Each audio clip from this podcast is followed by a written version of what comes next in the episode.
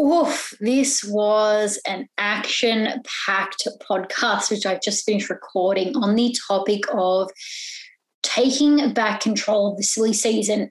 so during the week, I heard from a lot of you that there was some anxiety coming into the next few months, especially for so many of us being let out of lockdown and Christmas and all of those sorts of things, and making sure that you were still on track to be able to hit your goals and manage social social events. So this episode is absolutely jam packed.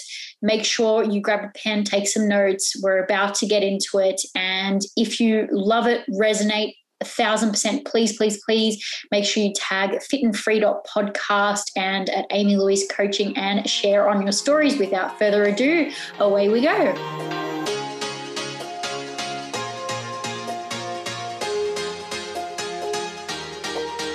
Welcome to the Fit and Free with AIM podcast. I'm your host, Amy Louise. By listening to this podcast, you'll gain clarity and apply now principles in relation to training, nutrition, and mindset all designed to help you build a strong and lean physique and show up as your best self at the same time. If you're a woman who struggles with excessive behaviors when it comes to training and nutrition and think of yourself as a perfectionist, I hear you, I see you, I was you. And I know that you're in exactly the right place to turn that ship around and build a body you love inside and out. So let's go.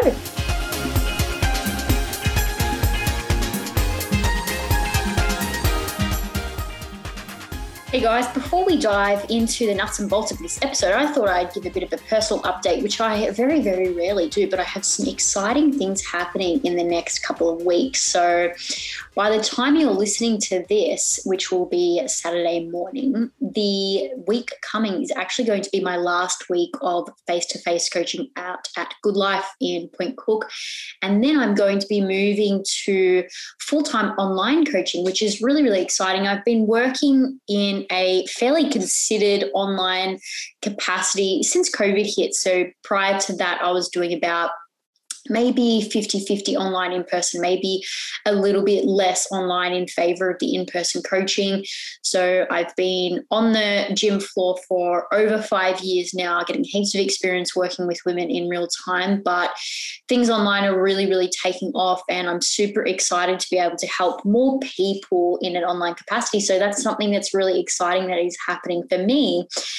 In other news, which is also awesome, we are into week four of the growth phase course, which I put out, and it's just been absolutely amazing. So that's for women who are looking to build muscle. So they're either eating at maintenance or in a surplus, or looking to go into maintenance or surplus phases. And I'm talking calorie wise and yeah, they've been learning all about what the really important things are for muscle hypertrophy in terms of like mechanisms for muscle hypertrophy, how we then apply that to training, programming, nutrition, Next week, we're looking at female physiology. So, how to use all of our quirky female traits in our favor when it comes to building muscle mass. And then the final week, we'll be going through a whole lot of the mindset blocks that come with eating a lot, being really well fueled for long periods of time, which is what it takes to build muscle. So, just a little bit of a personal update. First, I don't think I've done one of those on the podcast yet, but just so you know what's happening in my life with the business and what you can expect. In terms of growth phase, I don't have dates again for it next year yet, but it is definitely going to be coming out. I'm going to be running that again. It's just been such a blast.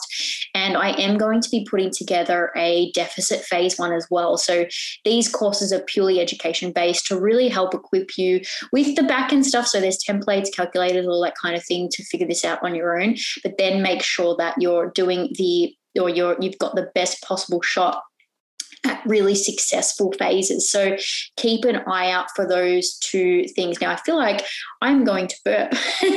I really don't want that to come out on, on here. But let's now dive into this episode. So I did get a lot of requests for this topic, which is, I think I'm going to call it something like taking control of the silly season you'll have seen the title by now, but it's really looking at the next, what, six weeks or so, actually, probably even more, eight weeks to three months, because people's social engagements are going to start creeping up with Christmas and, and family engagements, breakups with end of year work, not actual breakups, but breakups with end of year work, and then holidays and that kind of thing. And this does still seem to be an area where lots of people are, you know, freaking out, panicking. And I think the the typical fears with this time period is like that maybe you're you're new to this game, the physique building game, and you're scared that you're going to ruin all your progress. So you've been tracking along really, really well. Uh, maybe even in lockdown, you've been able to manage things heaps easier. And now you're kind of freaked out that there's like going to be all of these social engagements, having a lot less control over time and food as things go on. Or you're worried that, you know, you've made lots of progress and you're either going to stall that progress or you're going to go backwards. Potentially, there could be fears of managing peer pressure from family and friends. So we're going to discuss that. And and then just this overall feeling that things will get out of control right? So it's it's a big fear about the amount of control that you're going to have moving forward and then what impact is that going to have on your physique goal? So before I set out the structure of the podcast, because it's going to be very structured, I do want to just put a caveat here that of course, what I'm saying is coming from an incredibly privileged position. I acknowledge that. Uh, I guess that if you're listening, I would hazard a guess that you um, have the bandwidth, the time, the energy, and the finances to prioritize your physique results. Um, you also have the financial resources and time to eat out, to consume alcohol, uh, have fun with your friends, and all of those sorts of things. So, the way I'm going to speak about these topics, I don't want to have to constantly disclaim how privileged we all are that we even get to be in a position where we're making these choices. Uh, it would be very annoying to listen to. So, I just want to disclaim that now. Yes, of course, the way I'm going to be speaking is that it, we're going to be uh, speaking from a very privileged position, and I acknowledge that. Um, Um, you know, my point of view is that annual anxiety doesn't need to be your norm. So if you feel anxious coming up to this time of the year, every single year, this is absolutely the podcast for you. And what I'm going to take you through today is practices that you can put in place right now to make sure that you're never going to have an anxious Christmas period again. It is the last year of panic that you'll ever have. Hopefully, not. If you're listening to this podcast, hopefully, you won't even have that. But I'm wanting you to take away that number one, you can trust yourself, absolutely you can trust yourself. And number two, you are in control. So those two things together take the anxiety down tenfold. So, to make this podcast as user friendly as possible, I'm going to break it up into parts and sections of parts. So, a thousand percent, if you're at home, grab a pen. And I'm also going to be making a, an accompanying worksheet. So, if you hit the show notes, the description, you'll be able to reach a link that is going to take you through some of the um, topics that we're looking at today. But just to give you an overview of the structure, I'm also going to get my producer to help me with some timestamps for this as well. Again, just to make this episode very, very user friendly so you can action it. And if you're listening in the car or you're walking, then just make a note that when you get home to hit the link to the worksheet and to have a look at all of the timestamps for the components that are most relevant to you. So part one of the podcast, so the first part of the podcast, we're going to be looking at assessing your goals and values. And there's going to be a few parts or uh, yeah, parts within that. And then the part two of the podcast is going to be looking at the actual practicalities of, you know, like what is actually what does this actually look like on a weekly basis? Um, what does this look like on a daily basis when you have events in terms of like actually working out macros, calorie cycling, uh, accounting for alcohol, what a full day of eating might look like. So I'm just I'm actually going to go into that level of detail in here, and that's in part two. So again, just look at the show notes for the timestamps, okay? So, part one, where do we need to start? So, if you're the kind of person who's like, yeah, man, uh, Christmas gives me a hell of a lot of anxiety. We need to start with assessing your goals and values. We always need to start here, pretty much with anything you're undertaking that's new, and, and even with things that you do often, assessing what you're working towards and what you actually value is always incredibly important. It's in, incredibly important to keep updating this as well, because these things change, like they flux with us and with different life changes. So, the first question we want to ask ourselves and again, follow along with the worksheet. what are you trying to achieve over the next three months? So, bit of November, December, January, maybe even into February. The questions you need to ask yourself when looking at this, and I'm always about breaking things down when we're looking at what are we trying to achieve. Come February 2022, how do you want to feel? Come February 2022, you wake up on the 10th of Feb. How do you want to feel? I've just randomly chosen that date. Okay, when you wake up in the morning, how do you want to feel? What do you want your habits to look like? What's your day going to look like? What's your morning going to look like? Okay, what are you going to be doing? What are you going to be believing about yourself? What physique results will you have?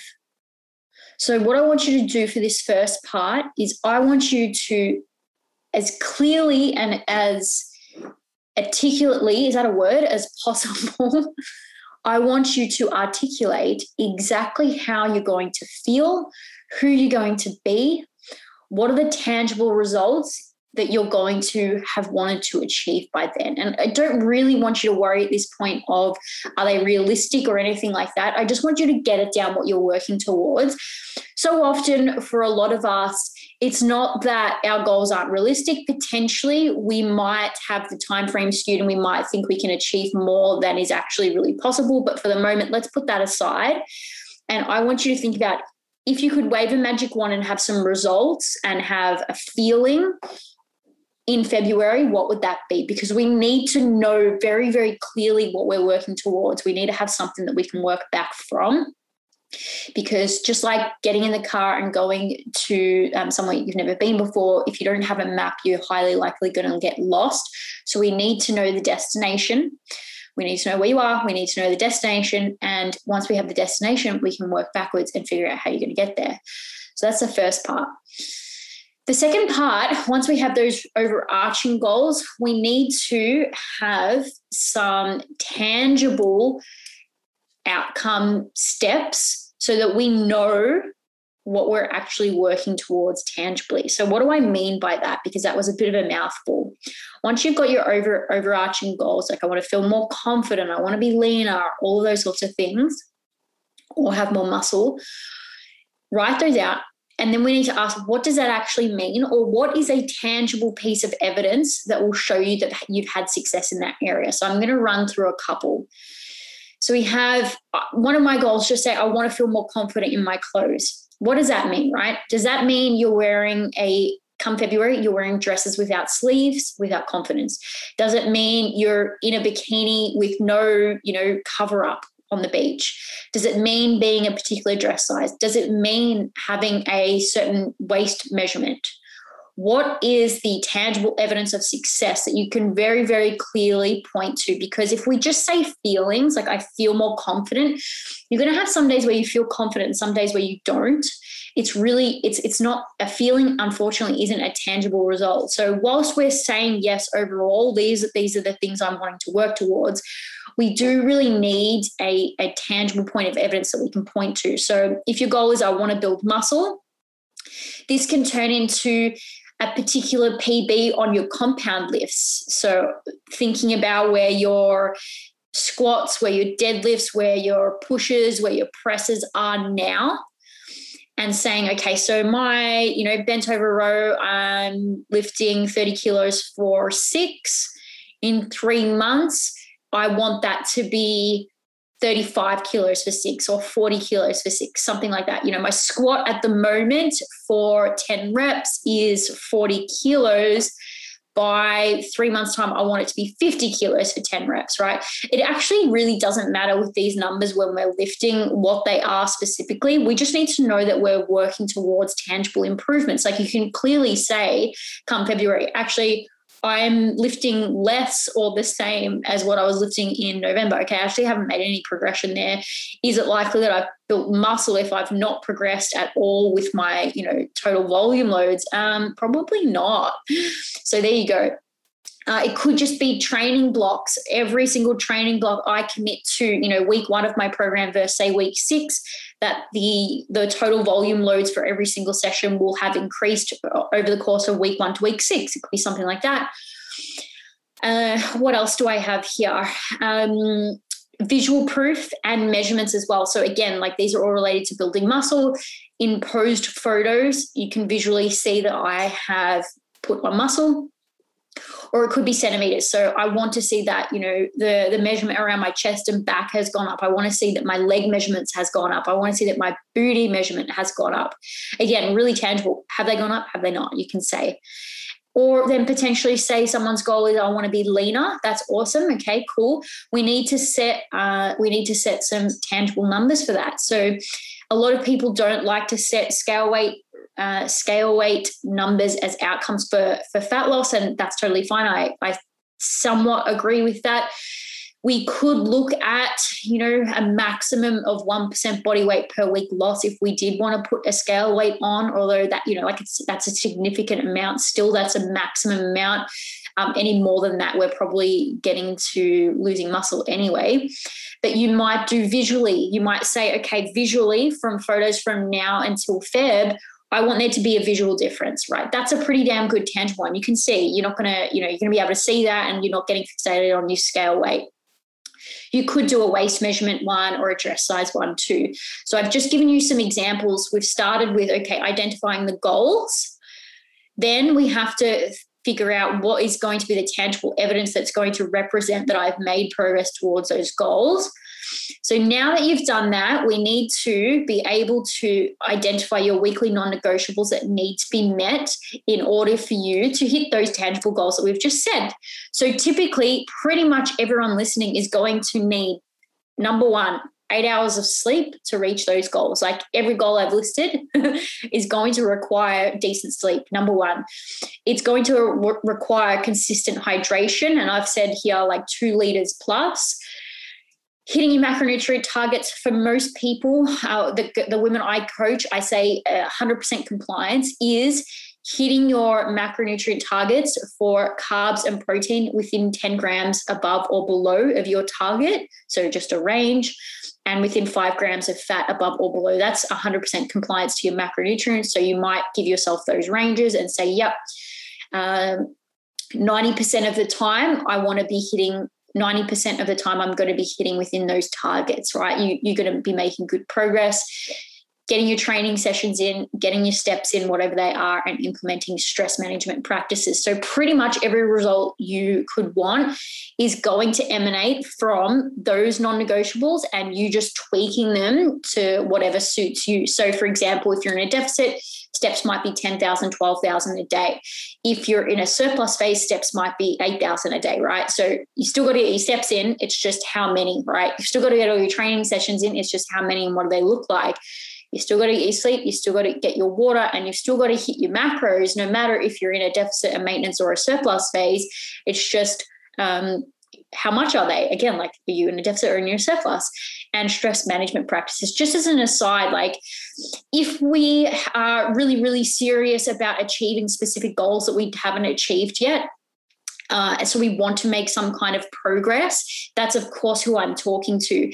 If you don't really care too much, again, like it's not uh, me making any judgment on that, but all, the way I'm speaking in this podcast is designed for people who really have a tangible goal they want to achieve. And it's like even in if even if you're eating maintenance calories, I've made this point a number of times. It doesn't mean we're just floundering around. You know, we don't need to track. We can sort of eat whatever we want. Like if you have a specific goal in mind, like building muscle in a maintenance calorie phase, you still need to be diligent with your sleep, your water, your uh, macronutrient intake, your training sessions, your stepping and your stress management.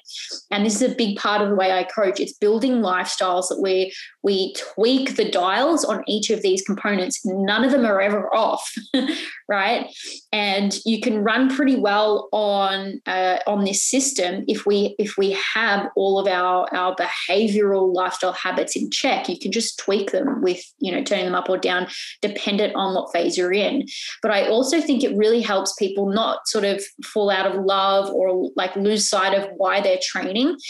If we have these goals in mind it doesn't mean we're always killing ourselves because that's that's the thing like being in a maintenance phase or being in a surplus calorie phase just say our goal is you know either maintain our strength or build strength build muscle maintain our muscle mass we still need an intention going to the gym or else after a while we're going to lose focus and hate it so i think it is really really important so once we've done that we need to look at the values part.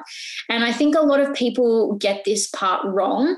You need to you, you do need to ask yourself what you are ready, willing, and able to commit to. And whilst it is important to be honest with yourself, I also think stretching yourself a little bit is a really good thing. And I think most of the women listening to the podcast, if you listen and resonate, you're going to be a high achiever. You're going to tend towards perfectionism.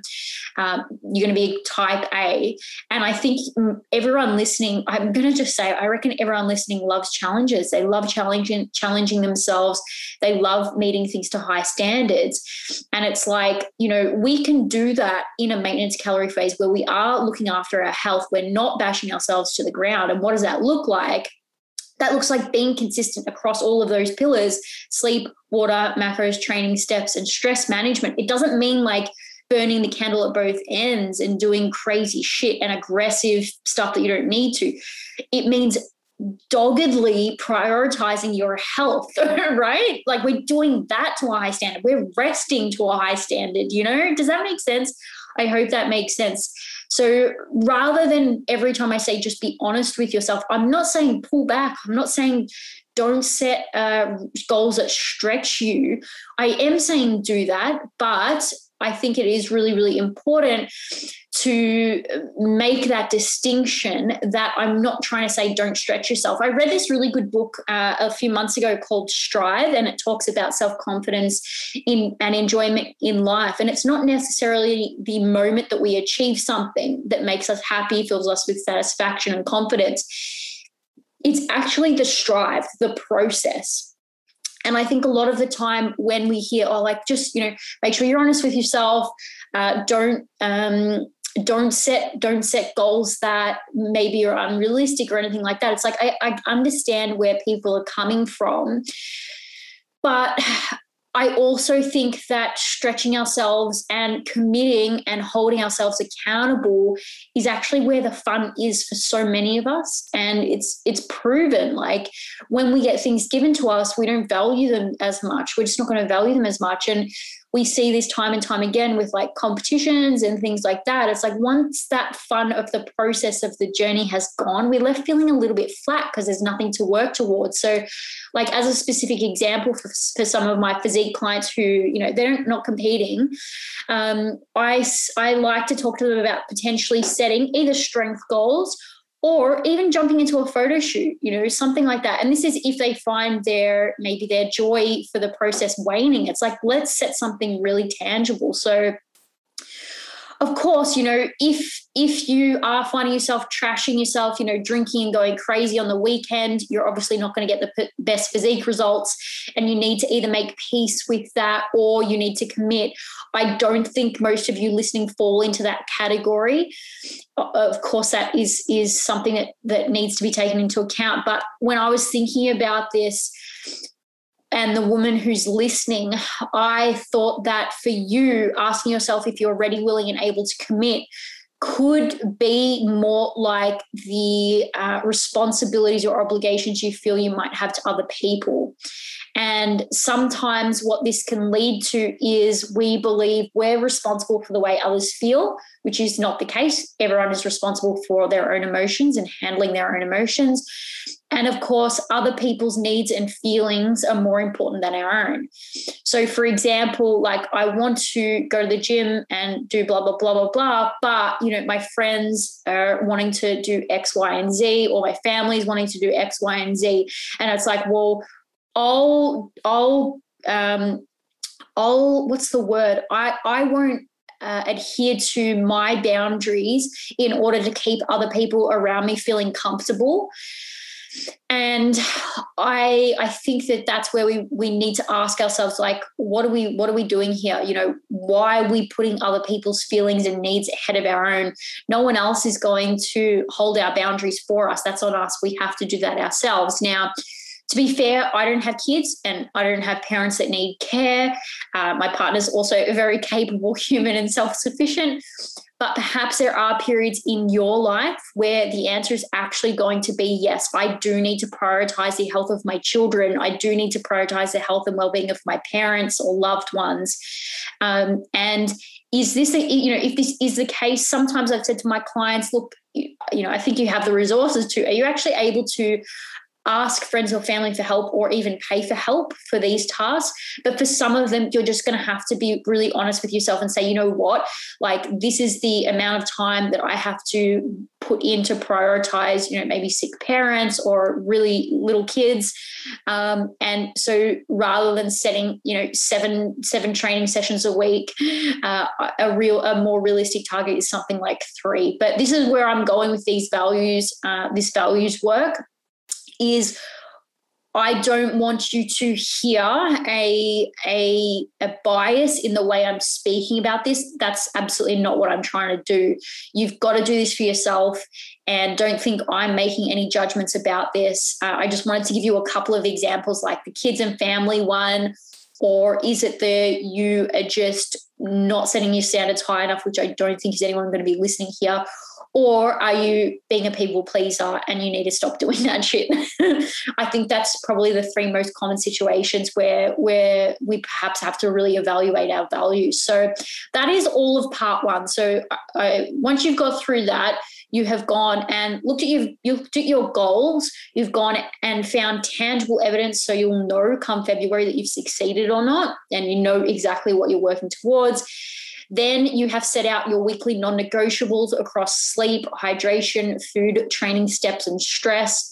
And then the last one, you've had a look at all of that and really assessed it to see if it is something that is going to be meaningful for you, that is going to be satisfying for you, and that helps you live into what you actually value in life. You've done all of that groundwork, okay? So now we're going to dive into part two, which is the actual practical components of managing a the silly season. Okay. So, what I'm going to do first is we're going to take a bit of an overview look of the, you know, the next few months and of the weeks, and then I'm going to dive into the nitty gritty in part two of like the actual what does a day look like. All right. So, this, uh, just as a caveat before we get into it, this overall framework that I'm going to discuss is actually if you're in a deficit phase, a maintenance phase, or a surplus phase. Like I said once again, I want to get off this, um, you know, only being in a deficit means you're the only person paying attention at a party. Or, sorry, I should rephrase that. You're only paying attention to all these things if you're in a deficit. Otherwise, it's no fucks given, whatever you're in a surplus or you're at maintenance, who, who cares? Um, it does matter. If we want to avoid on and off behavior, if we want to avoid yo yoing and rebounding and all this other, other bullshit, we have to create a lifestyle that supports our goals that we we perform year in year out. So that's why i'm talking about these you know what was it the six or seven pillars before with the you know the sleep the water the um, food training blah blah blah. If we get really good habits in those areas it literally becomes a dial on each one. It's just a dial. I eat the same way sometimes throughout the year I'm eating a little bit less or I'm eating a bit more. That's that's all it is. It's not these huge sweeping changes to your diet. Uh, sometimes with my training session, again, goal dependent. Maybe you're prepping for a comp or something. You're doing five days a week. uh, or maybe you're not, you're doing four days a week otherwise. And it's like not that you have to stop, start training again or totally change the way you're training. It's just a little tweak with, you know, volume progressions or the style of training in terms of like maybe peaking or something like that for a comp or whatever, you know? Um, and the same thing with stress management practices. You don't just do it when you have the time, or you don't just do it when you're stressed. It's a year round practice that you're doing. So think I've harped on that for enough. Let's jump into the overview, right? So, when we're looking at this as a bigger picture, you need to make sure you've got a very clear image of mind in your mind of what you're working towards, how that's going to feel, the overall action steps you need to complete weekly and daily to get you there. That should be year round. I don't care if you're at maintenance, I don't care if you're in a, in a surplus or deficit, year round, right? You should have some idea of what the hell you're doing. Even if it is mental, mental health, stress relief, enjoyment, fun, you need to know that. Like you need to know that because that helps you manage the the variables within that. Okay. It's really, really important that you know those things. Then weekly, as much as you can, you, you're going to need to plan ahead, especially across these three months, like we're talking about. Which meals across the week you're you going to have control over? Which meals will you not have control over? Plan your week in advance. This will take five minutes. It's like right from Monday through Sunday, four or five meals and a snack or whatever, how many meals you have. Create um, little crosses of how many meals you're going to have control over and little circles of how many you won't. You're going to be able to see by looking at that, you know, okay, it's clear that I have four meals throughout the week where I'm at social events and I have no idea what I'm going to eat. Good. At least you can plan around it. So, with the ones you do have control over, you're going to want to make them minimally processed, higher protein. If you're at maintenance or in a surplus, you may not need this next point, but if you're in a deficit, you might then look to make those meals lower calorie, high volume, i.e., plenty of lean protein, veggie salads, berries as the base of your meals. Uh, and of course, if you're in a maintenance or surplus phase, well, I'd still recommend keeping them minimally processed. You know, you can have, of course, more um, more calorie dense foods in in that if you need but just because we have that element of uncertainty with being out sometimes it can help if you leave plenty of calories left over which will just help reduce your anxiety overall Okay, so this, like I said, that will allow you a bit more leeway. So from there, you're obviously going to have some meals where you have absolutely no idea about what you're going to have. And you're going to have other meals where you'll probably be able to search menus or something ahead of time and you'll be able to plan ahead. So, what you should have in front of you now is a weekly planner of the meals that you absolutely know you have total control over and you're going to write those meals in. You're going to plan them ahead of time make sure they're enjoyable to some extent. Like i said prioritizing protein. For the other meals again it could be four five six meals depending on how close we're getting to christmas that you're at social engagements at friends houses or whatever that you legit either don't know what you're going to have or again it's just not within your control. So you've got those boxes. Now now, what do we do? So, if there are any meals where you're going to places where you could guess what you're about to have, so excuse me, just say your friends like, yes, let's go to Grill'd on Thursday night. Okay, awesome. That's you're going to have a, a, a semi idea of what's happening. So, what I want to do now is take you through how to guesstimate meals out. Okay. So we'll use Grill'd as an example. You can actually go and Google search for Grill'd and find their macros for the food you want to have. So you can you can actually chuck that in pretty accurately ahead of time. Just a caveat here, when we're eating out, we can guess the macronutrients because the franchise tells us. However, just remember it's highly likely there's going to be huge amounts of variation. And that's why if we're in a deficit, uh, we do have to be more careful with limiting our time going out because yes we can track it and we can track it as to what they say online but is that actually what the chef has done? Like how do we know that everything's been measured out perfectly? It, we don't. We have way less control over it. So um, you could use the same example. If you're going to a burger joint that's not a franchise, that's not Grill'd. You could still use Grill'd macros for them. You know, they have chips, they have salads, they have burgers, um, plenty of franchises will list macros online that you can use to help you figure out the macros for similar foods that you're eating at similar restaurants. Okay. It might save you some time if you use MyFitnessPal, you know, going through MyFitnessPal and searching for like, you know, cheeseburger, you're going to come up with a zillion entries and have no idea what's accurate because anyone can enter data into MyFitnessPal. So you Google searching a franchise is going to give you potentially a, a more uh, accurate shot at guesstimating your macros again, like I said, you have to understand every single meal that you have out that's not within your control, there is an element of variability that's going to be there and it just is what it is. Another way you could you can guesstimate meals. So just say you're going to a friend's house and they're cooking and they've told you it's a surprise and you legit have no idea what they're about to cook. Maybe you're going to a wedding and have no idea what's going to be on the menu, right? Or, you know, a cocktail night with work. What I would recommend here is starting that day by planning out, uh, by throwing some numbers at the meal. So I think somewhere between 800 to 1200 calories if you're not having alcohol is a smart idea. It'll give you plenty of room to eat pretty much whatever you want. And so I've got an example that I've written up in my notes that I'm going to read out to you, which will show you what I would do. So, say I'm going to a wedding and I'm like, I have no fucking idea what I'm about to eat. I'm choosing not to have alcohol or maybe just a drink. So, I'm going to track it like this. I'm going to go, you know what? Maybe there's not that much protein. Um, i'll under i'll underestimate that and i'll overestimate fat and carbs. So what if i go 20 grams of protein 150 carbs 40 fat just as a guesstimate for dinner and whatever i eat i eat and it is what it is. Again yes there's going to be a, a fair degree of inaccuracy here but at least i'm keeping the habit of tracking i'm staying accountable and i'm throwing something at it. Trust me it's better than nothing.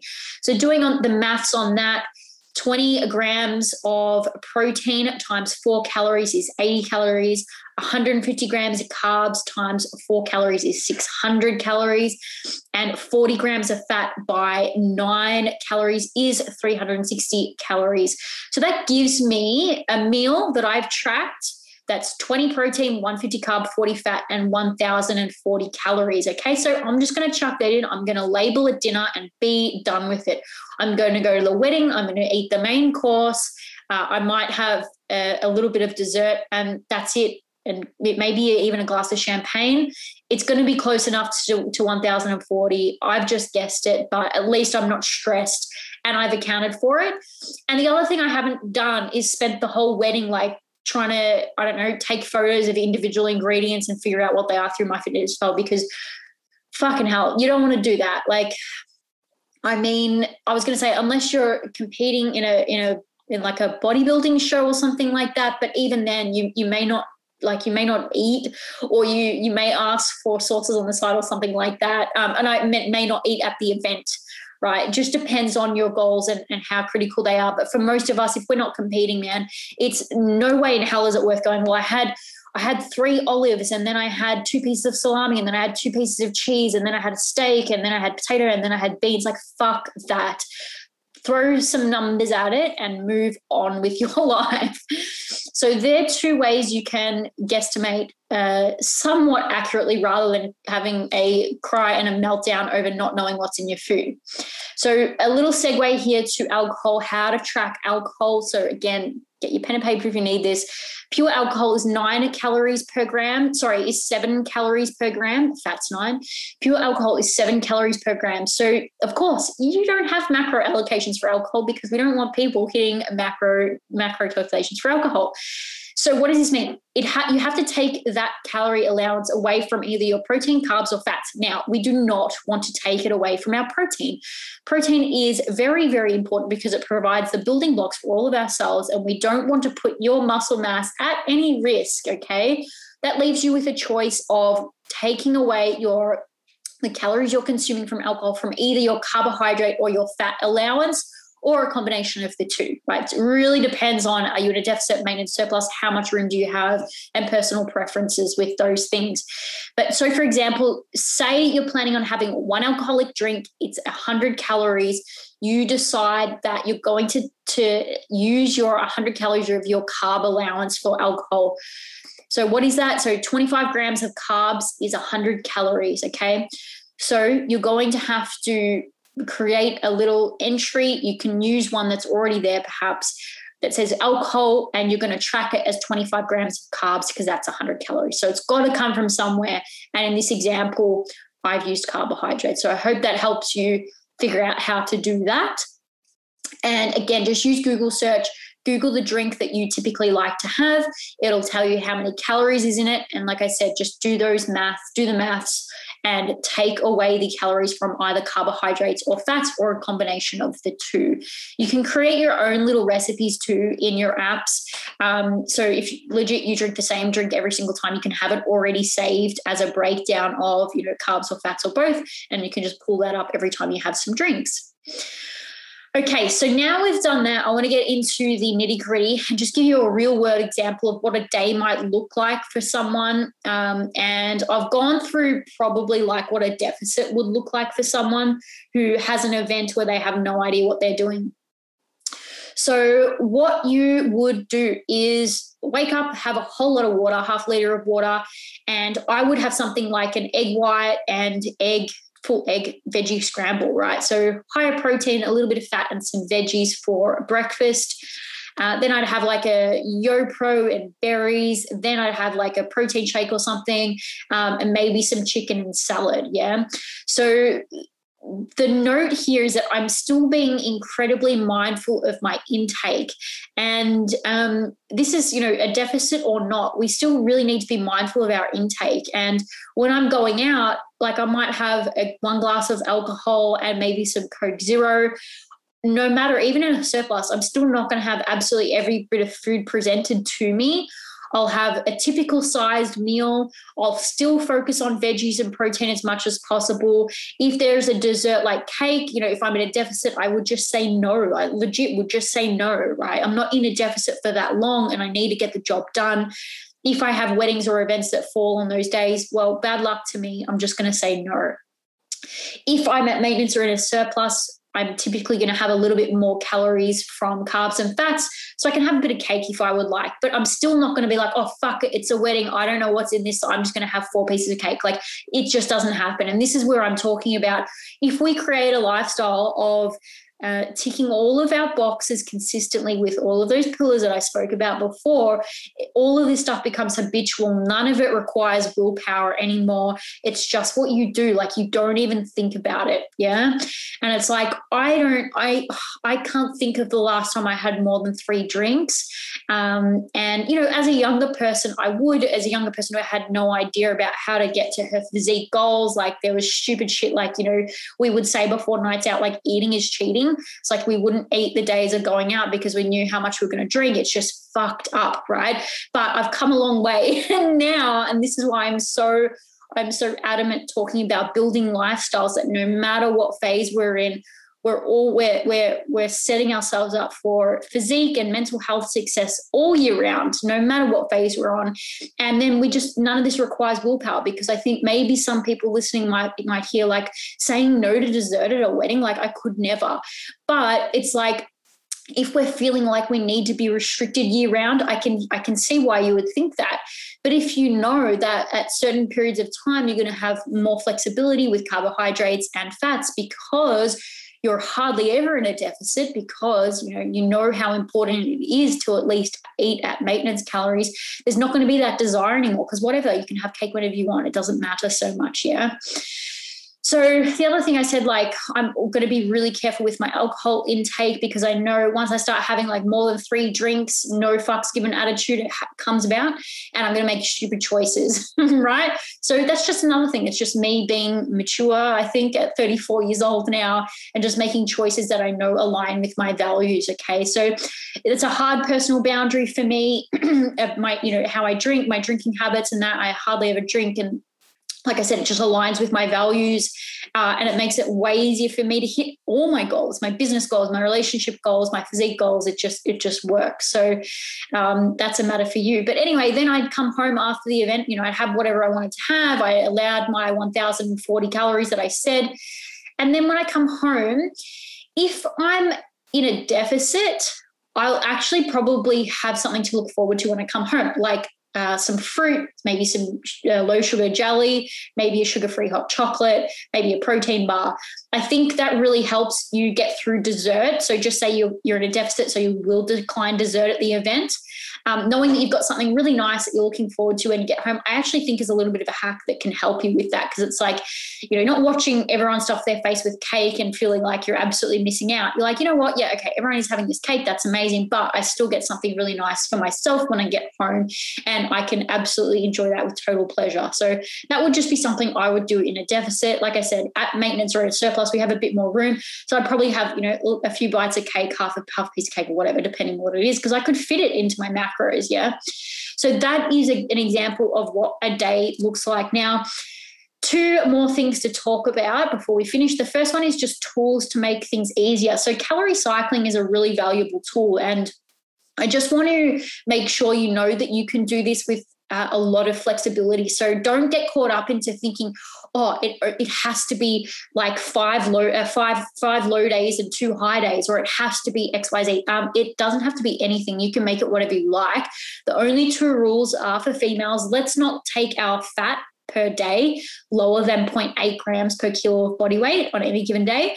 And let's hit our protein target. So, as long as every single day of your week you hit your protein target and don't drop your fat lower than 0.8 grams per kilo of body weight, you can calorie cycle however you like. You can do a few high days, a few low days.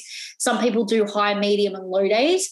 Um, so, typically, what you're doing, you're just fluxing carbs and fat intake uh, according to what you think you might need on certain days. So, just say you're going to have uh, four really busy days at work with no social engagements on Monday through Thursday, you might reduce carbs and fats maybe for those four days and then give yourself give yourself more carbs and fats for the next three days still across the course of the week you're still hitting your calorie or energy requirements. So say for the whole week you're consuming like 14,000 16,000 calories right?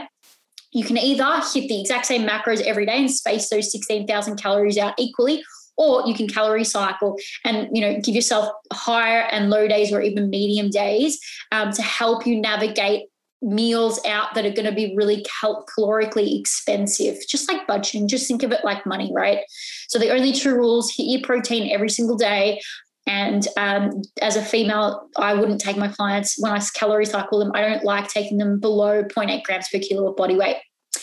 One more caveat to that is just thinking about when you're going to have your training sessions um, and making sure that you're not going to be fucking dead for your training sessions because that's a killer. So you might have to think about if you're going to have a high day for a particular social event, maybe try and train in the morning too. So you've got some food in you, maybe, or even the next the day after a social event. If you're not drinking but you're going to have heaps of food, you'll probably have lots of energy in your system for a great training day. So just be smart with that. But again, that comes back down to my weekly planning planning step. Okay. So finally, we're just going to talk about peer pressure, family pressure, all of those sorts of things. So um, I think that everyone, well, I hope that everyone listening understands a few things. Number one, you need to look out for you because no one else can do that for you no one else is going to set your boundaries for you. No one else is going to enforce your boundaries for you. No one else knows what your goals and intentions are. No one else knows how much those things mean to you. You have to stick up for you. You know, though, you know that little song that's been going around on Instagram, like "No one's coming to save you." I think Mel Robbins says it. Uh, yeah, no one is coming to save you. You have to do this shit for yourself. Okay. Number number two, people who are good for you will support your decisions even if they don't understand them. And this can hit you in the face because loved ones can be horrible. Um, this was actually my third point I've got written here. Sometimes family can be horrible. We can't choose our family. Uh, and it can be really important to you to remain civil and not have a huge fight with family, which I admit is hard. But every time you give in to putting other people's feelings above your own, you are going to be bitter. You are going to have resentment. That's going to build and that's going to be within you. Okay. So maybe they're horrible. maybe they're being super judgmental or something like that. And it's a really, really uncomfortable situation. But it is what it is. You need to set your boundaries and hold strong because if you don't, you're going to be bitter and you're going to you're going to end up hating them and be being pissed off right? If you do yes you're going to be uncomfortable in that you know sometimes it's uncomfortable when people get really angry at you right? But you've either got that choice or you've got your own bitterness and resentment building Okay. We want to get rid of those people pleasing tendencies and just be honest. Now, the the fourth point, and I need to make this is like our grandparents, and I've written here specifically Nana, but I do have clients who have beautiful grandmothers, and it's usually the female, the gra- grandmas or nanas who, you know, maybe there's a cultural component to this as well, but they show love through food and I'm laughing because this is beautiful. But like it can it can be a little bit annoying too when you know you've got specific targets hit and they don't fucking understand. They don't care. They don't care that you've got physique goals, right? So you need to deal with this however you think best. Again, maybe it's one of those situations where you allow more calories. You have high days, the days that you go see your grandparents. Um, or it's it's a situation of expressing to them like thank you so much the meal is so wonderful i love you so much having some of it and not making a big deal about not having all of it. And of course if they try to force it down you or load you up with seconds and thirds you know just explain that you're actually full. Um, and again that's a really personal thing. You'll know how to deal with that best. But potentially again this is where calorie cycling can cycling can be really helpful too and it's something you might implement. Um, if it's just people like i said back to point three if it's just being people people being jealous and rude and making comments um, because maybe you're the odd one out at the party and you're doing something new and different to everyone else. Because I know a couple of my clients are in situations like this. Uh, they're actually really well equipped now to hold their boundaries and be like, well, I don't fucking care. Like, you can drink all you want, you can eat all of this shit, that's fine. Uh, and I'm doing me. so just a, just a vote of confidence in you guys because I have spoken about this with a couple of clients as well, a couple of my younger clients with socializing alcohol, food, and being really hesitant to say, you know, I'll come with you, but I'm going to refrain from doing, you know, from having like 16 drinks. I don't need it. And a couple of them have tested it out and they're like, fuck, everyone still likes me. Like, I'm not created any problems. Yeah, okay, you know, there was maybe some teasing at first, but I was just like, I don't care. I'm setting my boundaries. These are my boundaries if you want to hang out with me, I'm here, but I don't need to get shit faced. Um, because that is what it is and you know what sometimes if these if these friendships break down as well it is part of life and you i'm sure will be able to make friends who who value the same things that you value but i hope this really helped you with a guide to managing the next three months. Like I said, there is the worksheet there with uh, part one that you can use to help fill out. And I think I'll probably actually, I, I by the uh, just as I've gone through this, I'm thinking of something else that might be usual. I might actually might be useful. I might give you a meal planner as well in there. But click on the link, download it, fill it out. And you know what? If you found this valuable, because I would love this to be spread as much as we can so people can see that we don't need to be, I'm losing my voice we don't need to be anxious every time this this time of year comes around. There's absolutely really practical steps you can take to manage this period. So if you if you got something useful out of this i would super appreciate if you can tag fit and free podcast and at amy louise coaching and share this on your instagram stories to try and get this out there to as many women as we possibly can and without further ado, thanking you all so, so, so much for your following, your support, the community vibe through the podcast, the questions, like legit everything. I could not be more grateful for you. And without further ado, I'm going to leave you there until next week.